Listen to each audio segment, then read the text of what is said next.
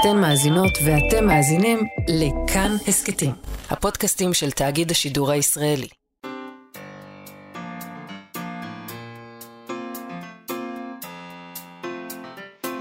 מה שכרוך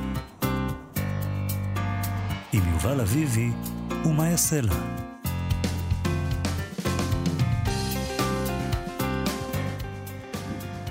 שלום, צהריים טובים, אנחנו מה שכרוך, מגזין הספרות היומי של כאן תרבות, כל יום ב-12 בצהריים, בדרך כלל בשידור חי.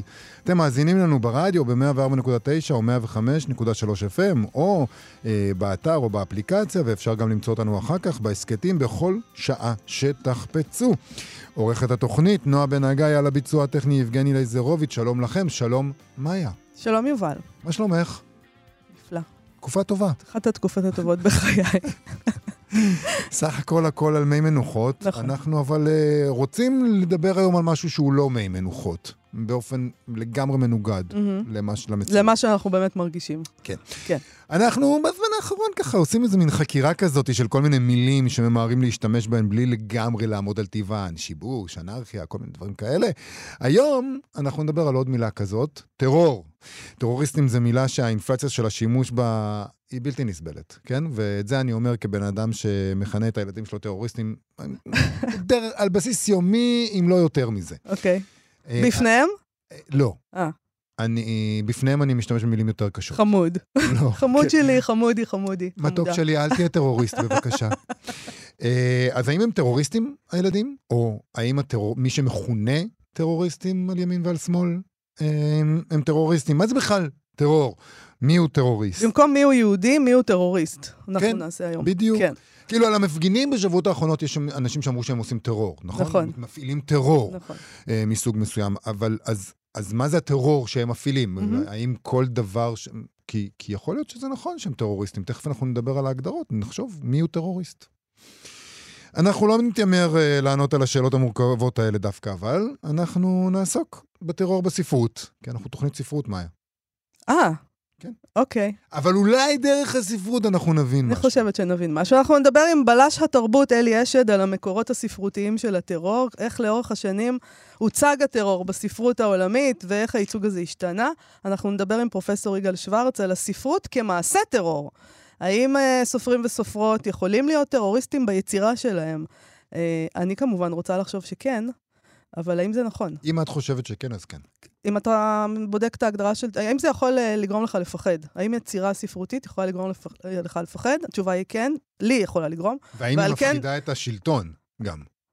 אם השלטון אוסר, אה, אה, מצנזר למשל ספרות, בארצות מסוימות, במקומות נכון, מסוימים, אחרים, כנראה כן. שהיא מסוכנת, נכון. ואולי בעצם פעולת טרור. טרוריסטית, כן. אנחנו נדבר עם דוקטור מלי ניר, שכתבה מחקר על מופעים של טרור בספרות העברית ועל הטראומה וההתמודדות עם כל הדבר הזה. בואי נחזור לספר אחר, אל המילון. Mm-hmm. מה זה טרור במילון? במילון זה מוגדר כך. אחד, שימוש שיטתי באלימות, לרבות חטיפות, מכות ורצח נגד אוכלוסייה אזרחית כאמצעי להשגת יעדים פרטיים או מטרות פוליטיות, פיגועי טרור. שתיים, מצב של פחד עז, טרור שורב בקרב האנשים והם פוחדים כל העת. זו דוגמה. המצב, אני מרגיש תחת טרור, אני מרגיש מפוחד. שלוש, דבר הגורם פחד, הפעלת אלימות הזורעת פחד בציבור. את מרגישה שזה מתכנס לאנשהו? ארבע, שלטון פחד. חמש, בריונות, הפעלת כוח. אני מרגישה מילה פחד חוזרת. פחד, טרור זה כשמפחידים אותך, ואז אתה צריך לעשות כל מיני דברים, כן. במאמר, במאמר, טרור מהו? מימי הביניים ועד למאה ה-21, שהתפרסם מכתב העת להיסטוריה זמנים של בית ספר להיסטוריה של אוניברסיטת תל אביב, מגדיר יובל נוח הררי את הטרור כך: אלימות פוליטית שמיועדת לזרוע פחד ובלבול ולגרור את האויב לפעולה, בלי שיש ביכולתה לגרום לאויב נזק פיזי רציני או לבטל אפשרויות, של, אה, אפשרויות פעולה שונות מתוך סל האפשרויות שלו. אין פירוש הדבר שהטרור הוא חסר חשיבות או חסר כוח. הטרור מסוגל בהחלט לזעזע מדינות ומערכות בינלאומיות שלמות, אולם כוחו וחשיבותו של הטרור נובעים כמעט אך ורק מגורמים פסיכולוגיים ולא מגורמים חומריים. בקיצור, החומר שממנו הספרות עשויה. לא יודעת אם אני מסכימה עם הדבר הזה. עם. ההגדרה? כן, לא יודעת לגבי יובל הדבר. נוח הררי אמר, אי אפשר לא אה, להסכים. זה- אמת אבסולוטית עכשיו. בדיוק בשביל זה אני פה להסכים עם יובל נוח הררי. תראה, החומר ממנו עש- עשויה ספרות, זה נכון. אוקיי, אה, אז, אז, אז אין שם את האלימות אה, הזאת שהוא מדבר עליה, כאילו הגורם החומרי. אבל גם מדינות עשויות מהחומר הזה, ומאבקים לאומיים עשויים מהחומר הזה, והעולם התחתון עשוי מהחומר הזה, ויש שם בהחלט גורמים חומריים. כלומר, אה, אם לא תשלם לי אה, דמי חסות, אז אני אזרוק עליך רימון. זה די חומרי. נכון. אה, וגם אתה למשל מפחד מהילדים שלך, כי הם טרוריסטים. אם אתה מפחד מהם, אז זה החומר גם שממנו עשויה ההורות. חד משמעית. יפה. וזה גם חומרי. אתה רועד. טוב, או, אז זה תמיד חייב להיות או שהילדים מפחדים מההורים, או שההורים מפחדים מהילדים. אי אפשר פשוט שזה יהיה... אגב, הם יגידו אותו דבר עלינו, אנחנו גם טרוריסטים. נכון. אני- אז יש טרור בספרות, פה ושם, וזה לא מפליא. בעצם, אם אנחנו מדמיינים לעצמנו סופר עז נפש שהולך עד הסוף ומוכן לעשות הכל כדי שהמילים שלו יהפכו את העולם, אה, אז קל להבין למה הרעיון הזה של טרוריזם יקסום לו. אה, ואחד מהסופרים האלה, ללא ספק, הוא אדוארד לימונוב, אה, ידיד התוכנית, במעמד צד אחד. אה, אני בטוח שזה, אם הוא היה יודע, זה היה במעמד של אני לא יודעת. אם הוא היה אוהב אותנו. יכול להיות שלא. אולי אותי כן ואותך לא. יש מצב. טוב, אז אה, עמנואל קרר כתב עליו את הרומן הביוגרפי לימונוב, שיצא בהוצאת בבל, בתרגום מצרפתית של עמית רוטברד. אה, אדוארד לימונוב, נתאר רק למי שלא... זה, זה ספר שחייבים לקרוא. אני, אני לא מבינה איך אפשר שלא. אדוארד לימונוב מתואר כך על ידי עמנואל קרר. לימו, לימונוב אינו דמות בדיונית, אני מכיר אותו. הוא היה פרחח באוקראינה, אליל של האנדרגאונד הסובייטי, הומלס. אחר כך משרת בביתו של מיליארדר במנהטן, סופר אופנתי בפריז, חייל עובד בבלקנים, ועכשיו, בבלגן העצום של אחרי הקומוניזם, מנהיג כריזמטי זקן של מפלגת צעירים נואשים. הוא רואה בעצמו גיבור, ואפשר לראות בו מנוול. בנקודה הזאת אני משעה את השיפוט שלי. אה, אז אנחנו נקרא עכשיו מתוך כל מיני אה, ספרים, ואנחנו נתחיל עם לימונוב, אה, כדי להבין מה זה טרור, אה, איך, ואיך זה קורה, איך זה מתואר בספרות. המלחמות ביוגוסלביה לשעבר לא נוהלו, או כמעט לא נוהלו, בידי צבאות סדירים, אלא בידי מיליציות. ובנקודה זו הייתי רוצה לזמן לדוכן שניים שעקבו אחרי כל הפרשה הזאת מהשטח, ושכתבו על כך ספרים. מדובר בז'אן רולן ובז'אן אצפלד. הראשון הוא חברי, את השני אני מכיר מעט, את שניהם אני מעריך. הם עצמם קשורים מאוד זה לזה, והסיפורים שלהם משלימים זה את זה. זה של ז'אן רולן נקרא קמפניה. זה של ז'אן אצפלד, לר דה לגר. זה אוויר, האוויר של המלחמה. המראה אולי של המלחמה. תלוי לאיך אה, מתכוונים. היא- אה, עמית אה, פה מתרגמת אווירת מלחמה. אווירת מלחמה, אוקיי. בעמוד הראשון של קמפניה, ז'אן רולן מתאר, אני מצטט, מחסום של אנשי מיליציה שלא היה קל לקבוע את זהותם. זו הייתה תחילת המלחמה. היה יום נאה. האבדות היו עדיין מצומצמות בשני הצדדים. ורעננה הייתה ההנאה הכרוכה בנשיאת נשק ובשימוש בו כדי להשליט את מרותך. להפחיד אזרחים, להטריד בחורות. בקיצור, ליהנות בחינם ולאורך זמן מכל הדברים האלה שבימי שלום עולים כל כך ביוקר וכל כך קשה להשיגם, ועוד יותר קשה לקיימם כשאתה צריך לעבוד למחייתך. ללהקות האיכרים הצעירים האלה, שמתמוגגים מאושר כשהם שותים לשוכרה בעודם יורים מטחי יריות, הצטרפו עוד מהרה כל מיני אוהדי כדורגל, פושעים קטנים וגדולים, פסיכופטים אמיתיים, שכירי חרב זרים, סלאבופילים רוסים שבאו להגן על האורתודוקסיה אצל הסרבים, ניאו-נאצים נוסטלגיים, אוסטאשים אצל הקרואטים וג'יהאדיסטים אצל המוסלמים של בוסניה, שיגיחו בקרוב מאחורי הקלעים. כל אלה שהיו חלק מהערב רב הזה חלקו ביניהם תרבות פרא-צבאית, ולפי ז'אן רולן אלה מרכיביה. בדי הסוואה, כומתות ירוקות ומשקפי רייבן, קלצ'ניקובים, רובים קצוצי קנה או תתי מקלע עוזי, מקושטים בשורות ארוכות של מדבקות דרדסים, אלכוהוליזם פראי, ארבע על ארבע בלי לוחיות זיהוי, עמוסים בצ'טניקים עולצים, מקועקעים, שערם ארוך, זקניהם מתנופפים ברוח, שחוזרים מהחזית וממבצע טיהור כלשהו בשאגות קרב, מוזיקה מחרישת אוזניים וחריקות צמיגים, יורים באוויר במקרה הטוב, ואם לא, אז על אנשים. זונות מצחקקות במטבח, בזמן שבחדר האמבטיה מוותרים במסור מתכת צלעות של חשוד, וכתובת הגרפיטי הזאת על הקיר: We want war. Peace is death. אנחנו רוצים מלחמה. שלום ומוות. טרור. אין דבר טרוריסטים. אה, יותר מפחיד מתתי מקלע עוזי עם מדבקות דרדסים. אתה אומר לעצמך, הבן אדם הזה... לאן הגעתי? מה מה עומד לקרות? אמ, אז הטרור של לימונוב הוא טרור אמיתי, בעולם האמיתי, אבל הרבה מאוד סופרים התייחסו אל הטרור כאל קרקע פוריה להבנת המצב האנושי, ולא רק נגיד בספרי מתח וריגול. אחד מהם למשל הוא דון דלילו, שהטרור מעסיק אותו בהמון יצירות, כלומר, כולל נגיד איש נופל על אה, מתקפת הטרור המפורסמת מכולן, תקיפת מגדלי התאומים, אבל יש לו גם את מאו 2, אה, שממנו אה, נקריא עכשיו. זה בתרגומה של איה ברויר. ופה יש, במאו 2 יש סופר שבאים לצלם אותו, והוא מנהל דו-שיח עם, ה... עם הצלמת. יש קשר מוזר שמחבר בין סופרים לטרוריסטים. במערב אנחנו הופכים לבובות מפורסמות כשהספרים שלנו מאבדים את כוחם לעצב ולהשפיע. את שואלת את הסופרים שלך איך הם מרגישים בנוגע לזה? לפני שנים חשבתי שסופר מסוגל לשנות את החיים הפנימיים של התרבות. עכשיו, יצרני פצצות וצלפים השתלטו על התחום הזה. הם עורכים פשיטות על התודעה האנושית, מה שסופרים נהגו לעשות לפני שכולנו הפכנו לתאגידים. אבל את יודעת את כל זה. בגלל זה את נוסעת מיליון קילומטרים ומצלמת סופרים.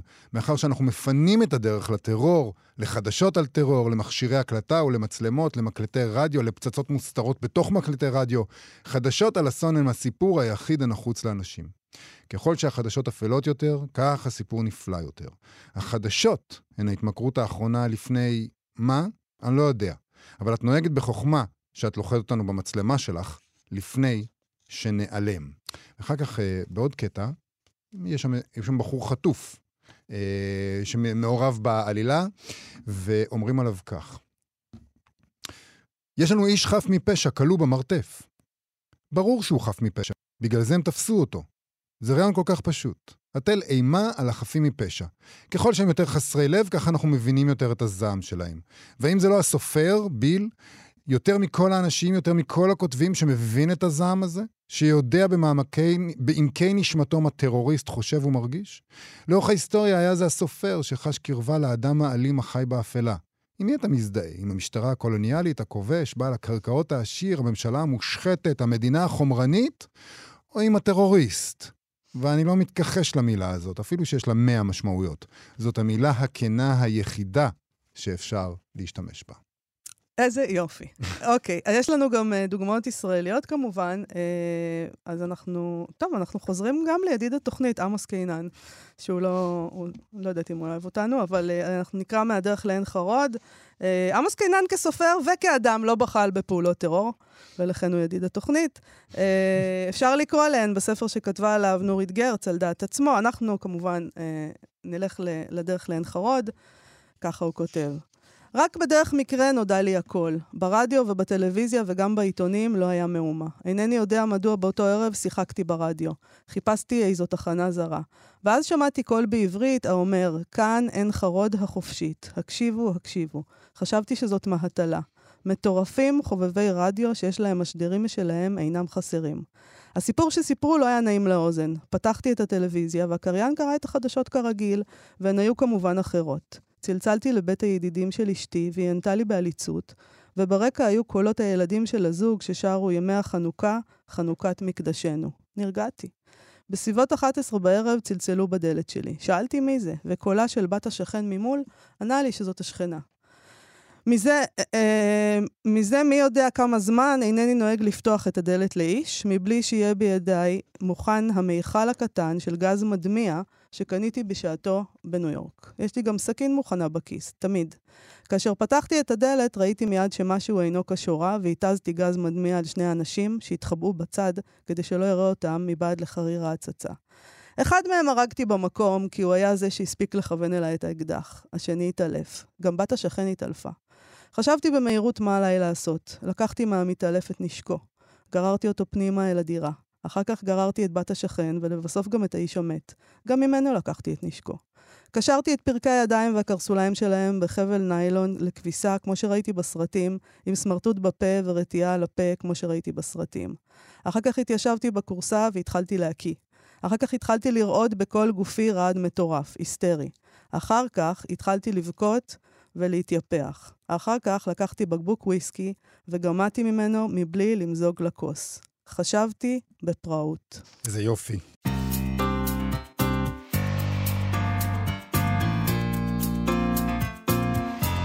מה שכרוך בכאן תרבות חזרנו. אה, אנחנו עם תוכנית מיוחדת על טרור. האם ספרות יכולה להיות פעולת טרור? אם כן, מי הנמען שלה ומי הקורבן? פרופסור יגאל שוורץ בטח חושב שספרות יכולה להיות פעולת טרור. הוא כתב מאמר בכתב העת מכאן, אה, זה כתב עת לחקר הספרות והתרבות היהודית והישראלית, שיוצא במכון הקשרים באוניברסיטת בן גוריון, שפרופסור שוורץ עומד בראשו, והמאמר הזה נקרא ספרות כפעולת טרור, חירות ויצירה בכתביה של לאה עיני. אז מה זה בעצם אומר לעשות טרור בספרות? ואם יש עוד דוגמאות, חוץ מלאה עיני, שלום פרופסור יגאל שוורץ. היי, מה שלומכם? שלום. פנטסטי. מה, מה זה טרור או לעשות טרור בספרות? מה זה אומר? קודם כל, אה, אני לא מאה אחוז יודע. אוקיי. זאת העמדה האהובה עליי. אנחנו לא מאה אחוז יודעים. לא, מה שאני יודע, אני יודע. מה שלא לגמרי, לא, גם לא יודע. זאת אומרת, אני אגיד לכם ככה. אה, זה אותו דבר כמו לא בספרות, זה רק מתורגם בספרות. זאת אומרת, אה, ואני עכשיו מסתמך על דברים שאחרים אמרו, שהם סוציולוגים, ולא... כן. או, אנשים ממדעי המדינה. טרור זה, זה פעולה, כמו שראיתם שם, של אנשים שהם לא יכולים להכריע את מי שהם פועלים נגדו. אה, בכוח אה, ממשי, זאת אומרת בצבא או משהו כזה, הם רק עושים, אה, יש הרבה אנלוגיות למצב הנוכחי דרך אגב כמובן, כמו שאתם נכון. יודעים, בגלל זה עשיתם את זה. כן.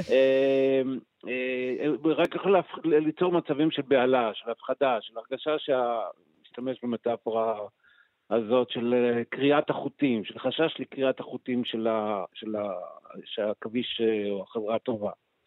אה, זה, כדי שזה יהיה פעולת טרור, היא צריכה להיות אה, משהו שמפתיע. זאת אומרת שהדגש הוא, הוא תמיד על הנמען. זאת אומרת, זו פעולה ש, שהעיקר בה זה האפקט.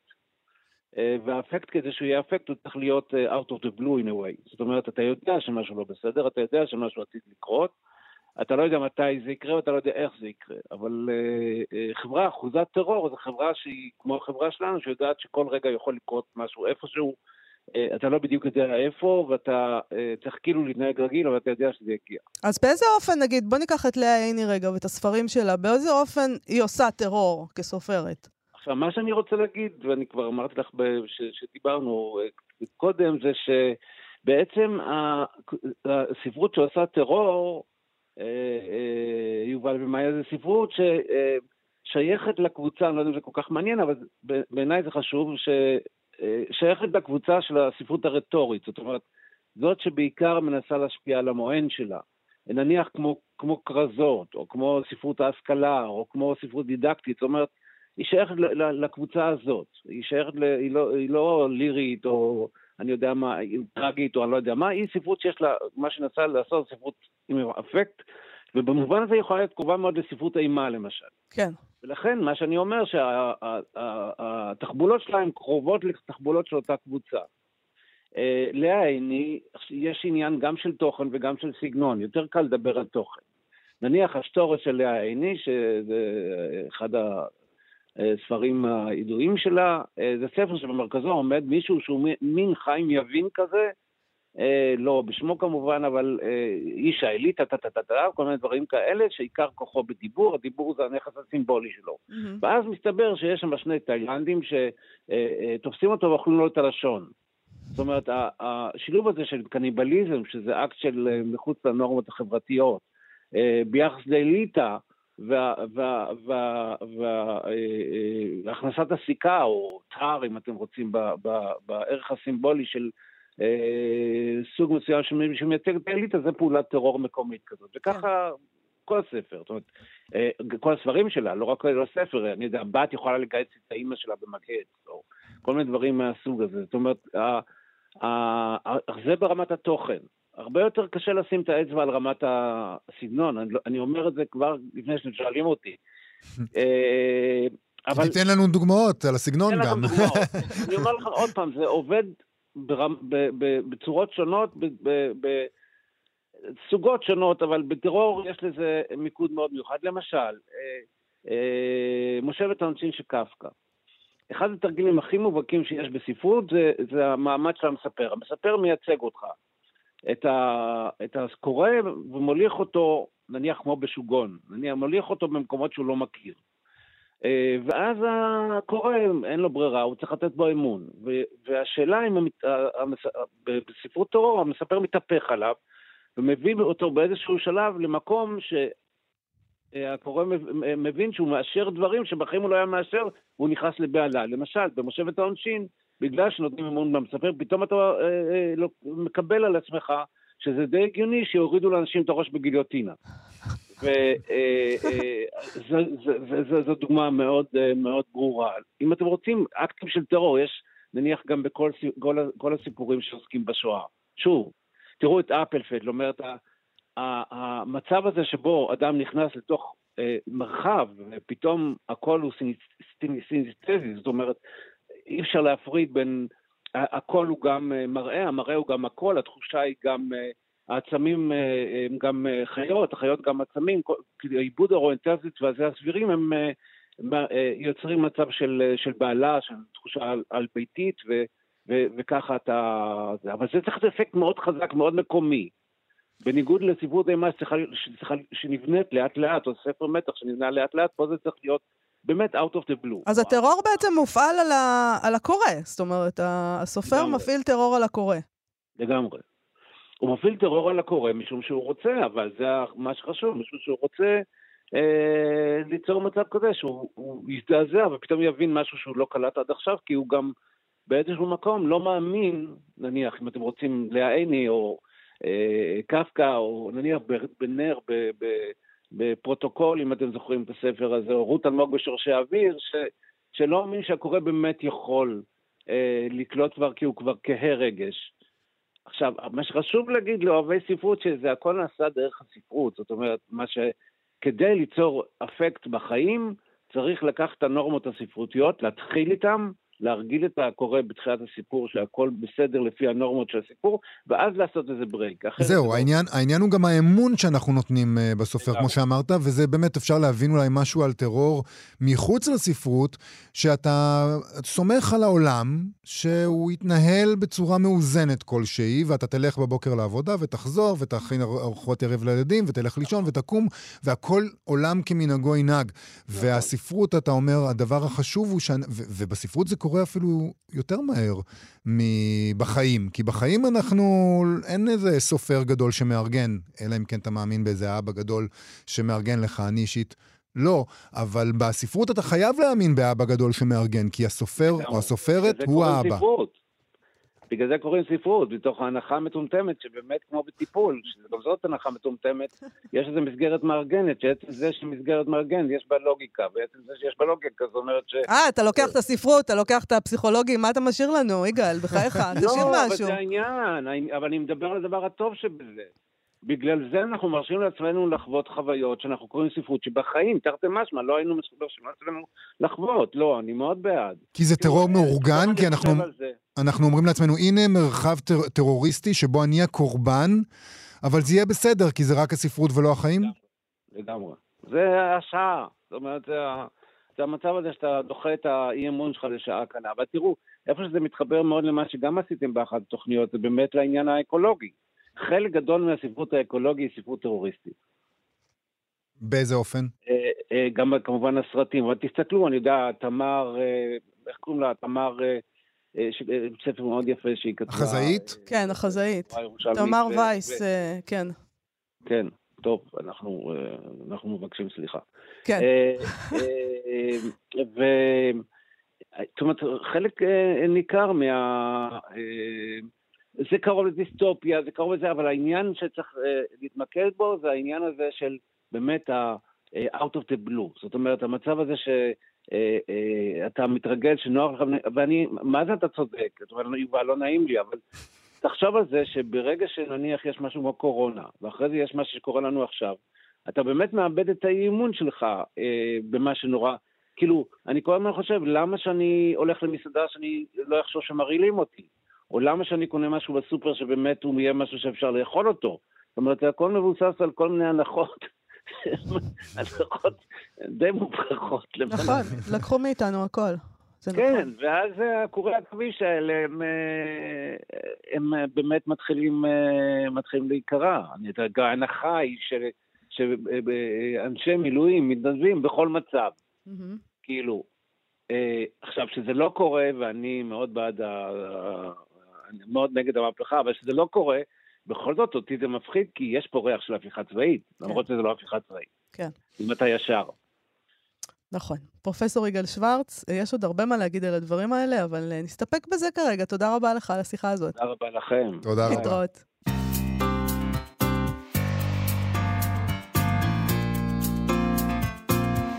מה שכרוך בכאן תרבות, אנחנו עם תוכנית מיוחדת על טרור בספרות. מהמם. אפשר להירגע.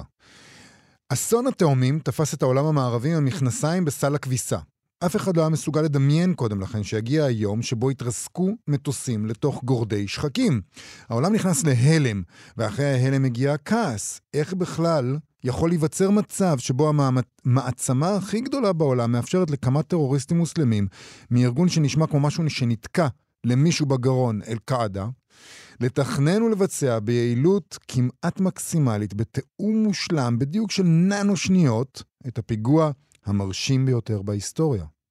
ובכן, ייתכן שאם העולם היה קורא קצת יותר ספרים, הוא היה מופתע פחות.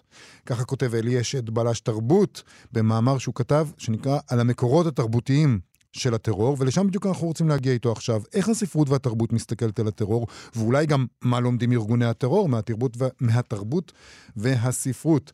בנוסף להיותו בלש תרבות וספרות, אלי אשד גם עומד מאחורי כנס הספרות, אה, ספרות הריגול והטרור, והוא מחבר הספר הקומיקס הישראלי מהצבר עד גיבור העל. שלום אלי אשד. שלום, ואני גם רוצה להוסיף שאני גם מנהל פורום בפייסבוק שעוסק בריגול ופשע וטרור במציאות ובבדיון. אה, קוראים מוזמנים לקרוא את אני זה. מתכוונת להיכנס. בוודאי, אוקיי. זה, זה הדבר, ש... זה הלחם שמונח כרגע על שולחן הארוחה שלנו. נכון. אז אולי באמת נדבר, תגיד לנו אתה, מאיפה, מתי מתחיל העניין של הספרות עם הטרור? אולי זה חיבור שתמיד היה בראשית שידוך טוב. המאה ה-19 בערך. מה קורה שם? מתחילים להיות טרוריסטים במציאות, כלומר, תמיד היו לוחמי גרילה ודברים כאלה, אבל באמצע המאה ה-19, בוא נגיד ככה, פתאום מופיע טיפוס חדש של אה, עבריין, לוחם, מה שאנחנו מגדירים היום כטרוריסט, שהוא לא בדיוק עובד בשביל מדינות, הוא בעצם עובד בשביל רעיונות וארגונים. זה בעצם הטרוריסט שאנחנו מכירים כיום, והמוצא שלו זה באמצע המאה ה-19. מתי, איפה אנחנו נתקלים בו ממש לראשונה?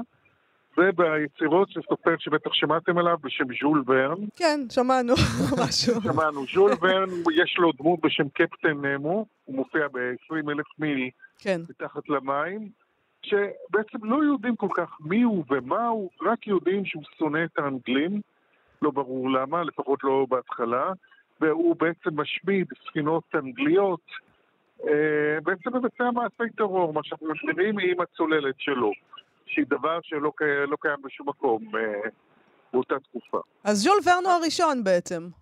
ממש הראשון, אחר כך הוא יוצר עוד דמות של טרוריסט כזה, רובור, שהוא יוצר משהו, מכשיר דמוי הליקופטר של היום, שגם איתו הוא מחפיץ כל מיני מקומות, ולא ברור בדיוק למה. הוא בעצם מה שאנחנו מגדירים היום כטרוריסט.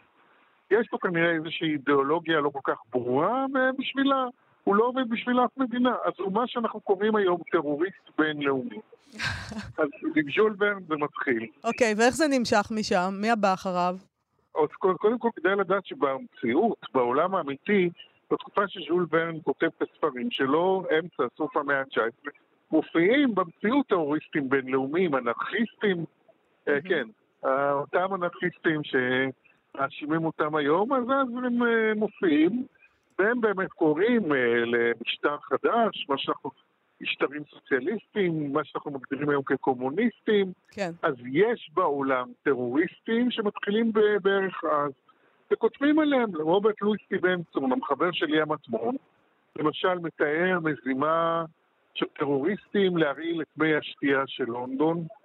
איי.ג'י ווילס מתאר בסיפור בשם החיידק הגנוב איזשהו טרוריסט, אנרכיסט, שמנסה לגנוב חיידק במעבדה כדי לגרום למגפה, זה בסוף המאה ה-19.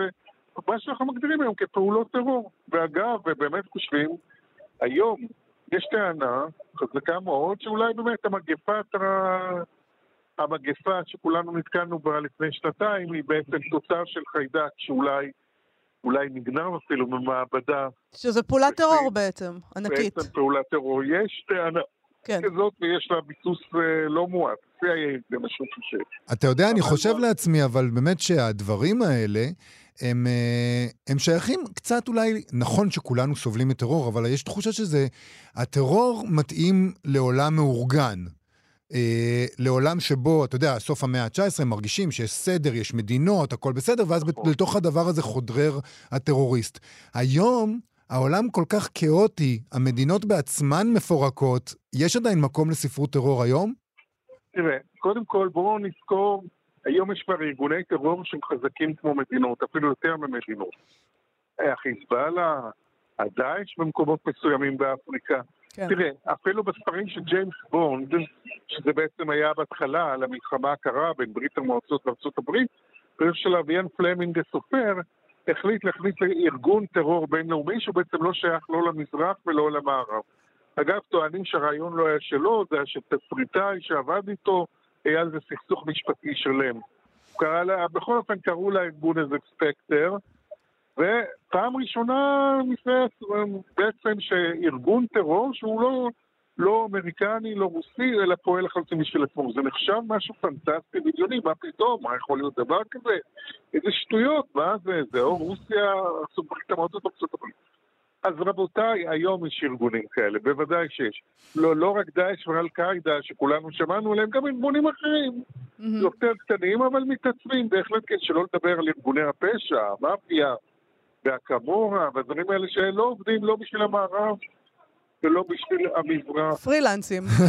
כן, יש אה, מערכת יחסים אה, דו-סטרית? זאת אומרת, אנחנו כמובן, אה, ז'ול ורן רואה את, הט... הוא לא הוא ממציא את זה, הוא רואה את הניצנים של הטרוריזם אולי, ומיד כן. אומר לעצמו, אה, זה יעבוד טוב, כולם מפחדים מזה, בואו נכתוב על זה ספר. וכמובן שאחרי ההצלחה מאמצים את זה רבים אחרים. אבל השאלה היא, האם אנחנו, כשאנחנו כותבים ספר טרור טוב, הטרוריסטים קוראים ואומרים, אה, אוקיי, נגיף, זה רעיון, אני אלך על זה. כן, אני דווקא חושב שכן. למשל, אותו פיגוע שהזכרת, הפיגוע התאומים, האם אתם יודעים שהיו כמה ספרי מתח, רבי מכר, שכמה שנים לפני אותו פיגוע תיארו ממש דבר דומה? כלומר, מטוס ש... ש... ש... ש... מפציץ בניין, בניין חשוב מאוד. היו לפחות שניים, שלושה ספרים כאלה, של סופר בשם תום קלנסי, של סופר אחר פחות ידוע, והם תיארו בדיוק דבר דומה. עכשיו, השאלה היא אם אותו, אותם טרוריסטים שתכננו את המבצע קראו את הספרים האלה, נכון. מאוד יכול להיות שכן, שכן, שזאת לא, הם לא חשבו על זה בעצמם, פשוט נתקלו בזה בספר ואמרו וואלה, בואו נעשה עם זה משהו. זה מאוד יכול להיות. מה, מה לגבי טרור יהודי? יש לנו בספרות שלנו גם עניין כזה? כן, יש תסכים? בספרות שלנו, אם כי זה דווקא התחיל אחרי שכבר היה טרור יהודי, כלומר, יש ספר של יצחק בן נר מ-1900, שהוא תיאר את הטרור היהודי, אבל זה כבר היה אחרי רצח רבין. אבל הוא תיאר ממש את ארגוני הטרור היהודי ולמה הם מסוגלים, אבל כן, היה לפני. אז היה סרט בשם סרט, לא ספר, בשם קשר הדבש. זה היה סרט של אה, 50 דקות ב-1975, צילמו אותו, 76, צילמו אותו, הוא עלה למסכים לכמה שבועות ב-77, והוא תיאר ממש מין ארגון טרור ימני קיצוני שרוצח אנשי רוח, שמציגים מחזות שלא לטעמו, ובסוף המצמרר של הסרט מתברר שיש לו קשרים בדרגים הכי בכירים של המשטרה. ב- הדמויות של מנהיגי ארגון הטרור מבוססות על חנן פורט והרב לוינגר, שהיו המנהיגים של גוש אמונים בשנות ה-70. מהמם. אז זה עורר סערה, גוש אמונים השתולל, הם אמרו, מה פתאום אתם מציגים אותנו ככה? תבעו אותם לבית משפט. אגב, אחד מהאנשים שתבעו אותם לבית משפט, אחר כך האשימו אותו כעבור שבע שנים שהוא חבר במחתרת היהודית. יפה מאוד. סגרנו מעגל. חזה את המחתרת היהודית. קשר הדבש חזרה את המחתרת היהודית. אגב, היום את יכולה למצוא את זה באינטרנט.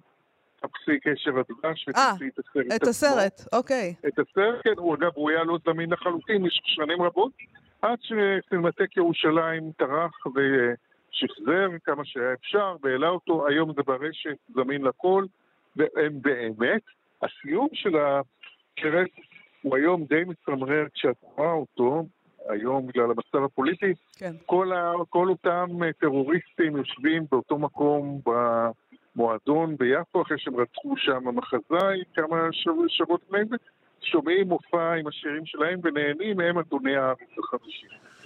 תעסק את המסקנות הפוליטיות בעצמם, אז כן, הסרט הזה חזרה את המחתרת היהודית ואת ארגון הטרור היהודי.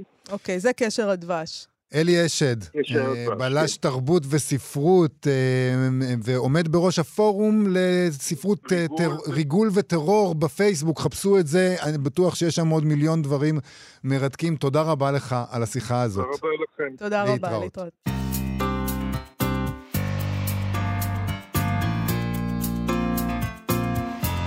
אנחנו מה שכרוך בכאן תרבות, חזרנו עם התוכנית המיוחדת שלנו על טרור. מן הסתם, כאן בישראל יש, יש לנו יחס מיוחד לטרור. אה, אנחנו סובלים מטרור. נכון שהיו בהיסטוריה שלנו כמה וכמה טרוריסטים יהודים וישראלים, אבל אנחנו גם קורבן במשך כל שנות הקיום שלנו של טרור. אה, אין להכחיש זאת. אה, לדבר הזה יש השפעה על הספרות וביטוי בספרות, ומי שהסתכלה על כמה מקרים כאלה שהטרור אה, מגיח בספרות, הוא מעלה את התמודדות איתו, ועם הטרא...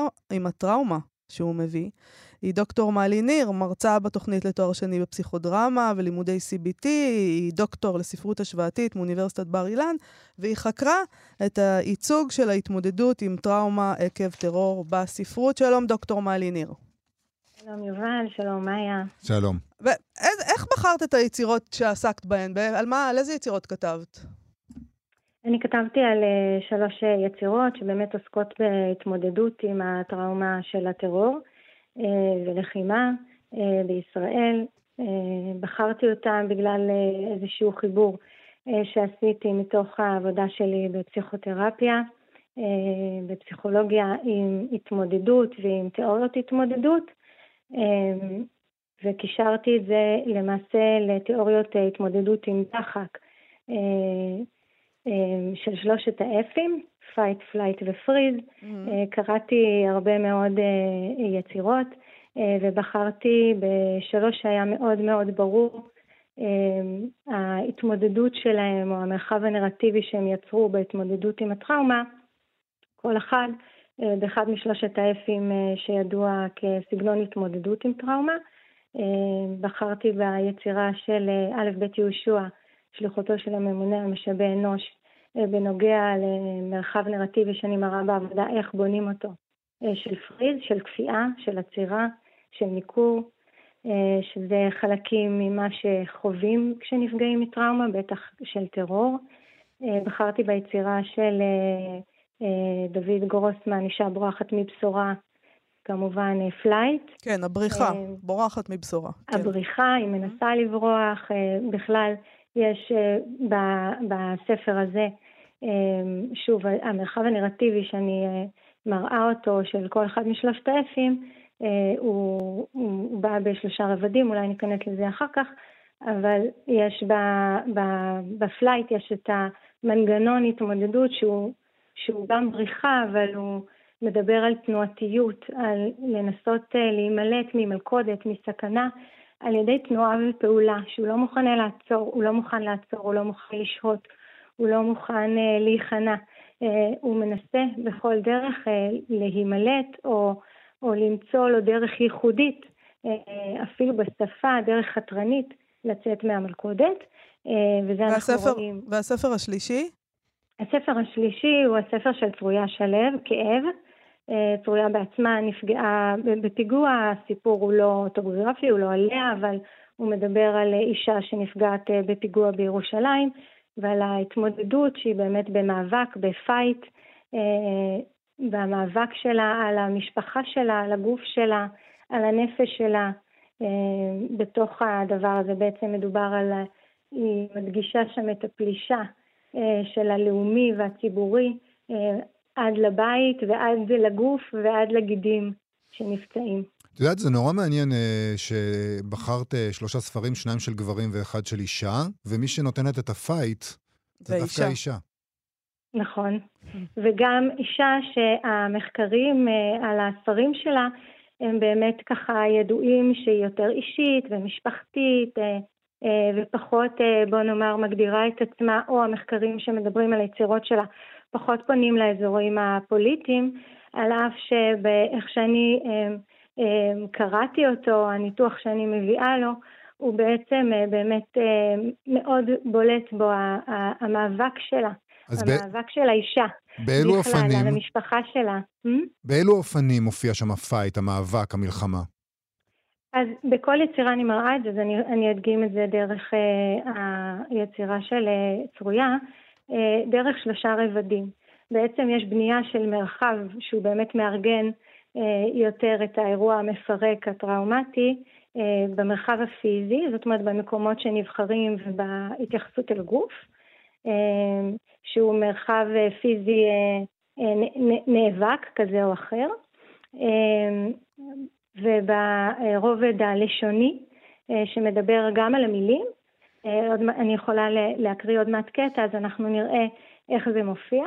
המילים שהן מילים של מלחמה, היא מתארת אירועים אפילו בתוך הבית, אבל עם מילים שלקוחות מעולם צבאי מלחמתי, אה, מאבקי, אה, וגם כמובן במשמעויות הסמליות והפסיכולוגיות שלו שהן משמעויות של לחימה ומאבק, או יותר הייתי אומרת חתירה למגע. אני לא בורחת, זאת אומרת אם היה לנו את הכפייה והניכור וה... אצל יהושע שמדגישה בטראומה באמת את, ה, את הכפייה, את העצירה ואת ה, את הבדידות. ויש לנו את המנוסה או הניסיון לפעול בתוך מלכודת, אז צרויה מביאה את הרצון לחתור למגע. לגשת אל הדבר ולהתמודד מולו ולהיאבק. להיאבק על מה שחשוב לה, ומתוך מה שמתפרק, לאחות את השברים. היא מדברת בעצם על איחוי לעומת השבירה. רוצים שנקרא קטע ונראה כן, משהו? לסיום בואי אנחנו נקרא לסיום, כן, בטח. כן. בסדר גמור. שנייה.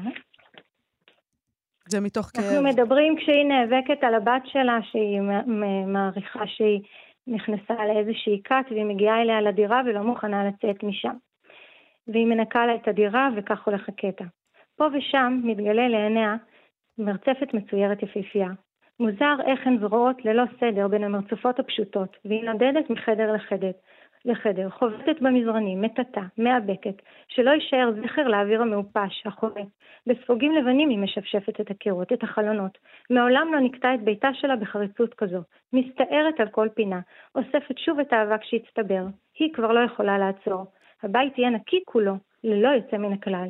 תנקה את, חג... את חדרה כמו הייתה אימא של נועה, והיא חושבת לרגע על האם הזו, מי היא ומה היא יודעת על חייה של בתה. אולי תמצא כאן איזה רמז שיאפשר ליצור את הקשר, להתאחד נגד האויב המשותף. אנחנו רואים כאן את הדיבור הצבאי הנאבק בתוך uh, התנהגות uh, ביתית. מאוד מעניין הבית. החיבור הזה בין והאויב, הביתי וה- והנשי למאבק ולמלחמה. דוקטור מלי ניר, תודה רבה על השיחה תודה הזאת. לכם. תודה רבה. תודה רבה. אה, יובל, כן, נגמר הטרור. נגמר הטרור, זהו? עכשיו אפשר, כן, לנוח. יואו, אפשר לנוח, לנשום לרווחה, אין יותר טרור. היית במתח? אה, אני עדיין אין במתח. יותר מועדונים. טוב, עד כאן תוכניתנו להיום. תודה לעורכת התוכנית נועה בן הגיא וליבגני לייזרוביץ' שעל הביצוע הטכני. בואו לבקר בעמוד הפייסבוק שלנו. יכול להיות שאת הקטעים הנוספים שלא הספקנו לקרוא כן. היום, אנחנו פשוט נעלה לפייסבוק. שלנו, כי חבל, נכון, הם באמת יפים. נכון, רצינו אז, לקרוא לכם אה, לעוד כמה ספרים, אבל הזמן לא אפשר. אז נעשה את זה, ואנחנו נהיה פה שוב מחר. להתראות. להתראות. אתן מאזינות ואתם מאזינים לכאן הסכתים, הפודקאסטים של תאגיד השידור הישראלי.